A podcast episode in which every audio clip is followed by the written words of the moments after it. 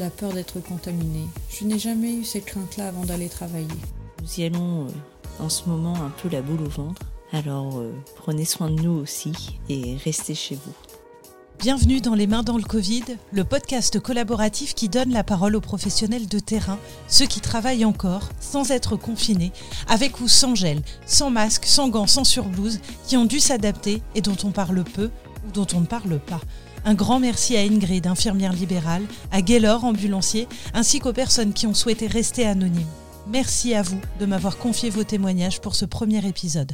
Euh, moi, je travaille sur les centrales nucléaires. En fait, euh, bon, quand on arrive, euh, c'est vrai que la plupart des choses sont mises en place pour travailler dans un secteur bâtiment industriel. On nous demande de mettre en fait des visières de protection, des visières intégrales, ce que je trouve complètement aberrant. Euh, sachant que le virus est volatile. Donc, euh, bah, en fait, il n'y a pas de masque, parce qu'on demande des masques pour euh, justement éviter de mettre une visière, parce que c'est très difficile, c'est pas confortable pour travailler. Pas de masque, donc au final, c'est mettez la visière, et si tu mets pas la visière, c'est soi-disant respecter les gestes barrières, sauf que c'est pas possible. On est un peu sans rien.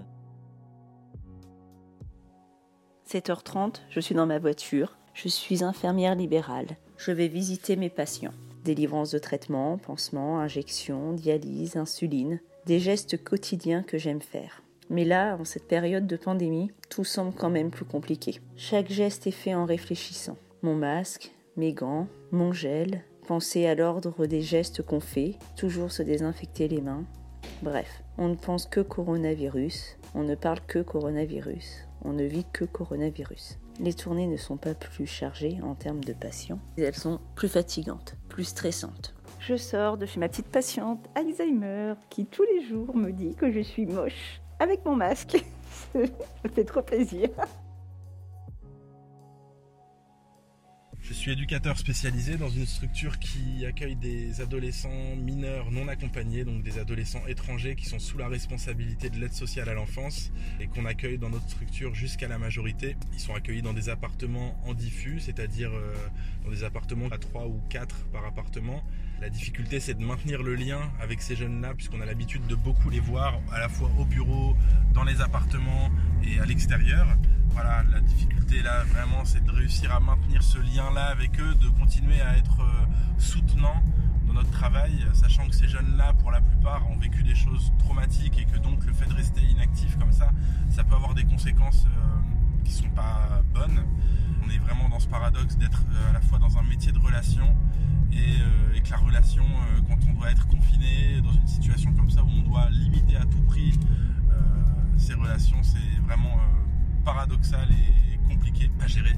Donc le quotidien des jeunes, c'est euh, pour beaucoup l'ennui, c'est le travail euh, qu'on leur envoie puisqu'on reçoit du travail des établissements scolaires qui nous envoient et qui nous dispatchent. C'est le, plus gros de, nos journées en ce moment. De suivre, de faire en sorte que ceux qui ont des difficultés puissent avoir le soutien dont ils ont besoin.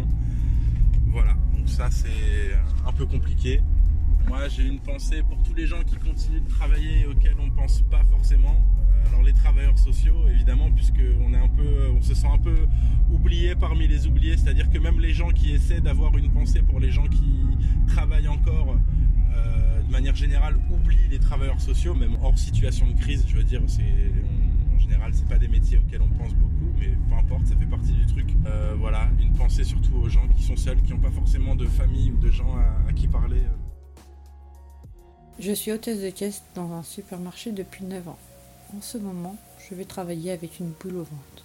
Nous avons à disposition des gants, des masques, du gel hydroalcoolique. On nous a installé aussi des, des plexiglas au niveau de notre caisse. Ce n'est pas évident de travailler avec des masques. Les clients ne nous entendent pas. Avec des gants aussi, on a beaucoup de mal à appuyer sur le tactile de nos caisses. Ce qui me met le plus en colère, c'est quand les gens ne nous respectent pas. Les clients viennent plusieurs fois dans la journée acheter une baguette, une heure après acheter des crayons à papier. Je pense que certains n'ont pas pris la conscience du danger en multipliant leurs sorties. Tant pour eux, mais aussi pour nous, personnel de grande distribution. Une cliente hier m'a dit Je n'ai pas peur du virus. Je lui ai répondu Venez à ma place, madame, travaillez à ma place. Moi j'ai peur pour moi, mais aussi pour mes filles. Je trouve cette personne égoïste. Mais heureusement, tout le monde n'est pas comme elle. Une autre m'a remercié pour le travail que nous faisions. Sans nous, elle ne pouvait pas manger. De nombreux clients aussi nous disent Bon courage, prenez soin de vous. En rentrant chez moi, je me déshabille, me lave les mains avant d'embrasser mes enfants. J'ai l'impression d'être une personne sale. Tant qu'ambulancier, oui, notre activité a réellement changé parce qu'on était obligé de passer au chômage partiel parce qu'il y a moins de transport qu'avant. Il ne reste réellement que les, que les rayons, les dialyses, les chimios et les urgences. Après, même dans la façon d'aborder les gens, euh, ça, a changé aussi parce que en voiture, euh, maintenant, on, mettre que deux personnes à l'arrière, vraiment à l'arrière. Après, chaque personne, euh, on désinfecte réellement la voiture.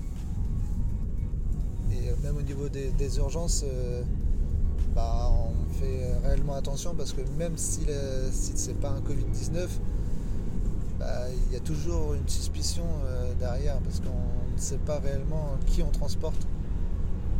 Et on ne peut pas mettre tout le temps une tenue parce que ça devient réellement limite. Après, même quand c'est un Covid-19, euh, bah, mettre la tenue complète euh, et se dire qu'on peut le ramener chez soi, bah, ça fait un peu peur. Donc après chaque chaque journée, euh, la tenue reste euh, bah, vraiment au, travail et euh, je ne pars pas du boulot sans avoir pris ma douche quoi. Et, réellement tout désinfecté quoi. Voilà, c'est pour ça je dis à tout le monde restez chez vous.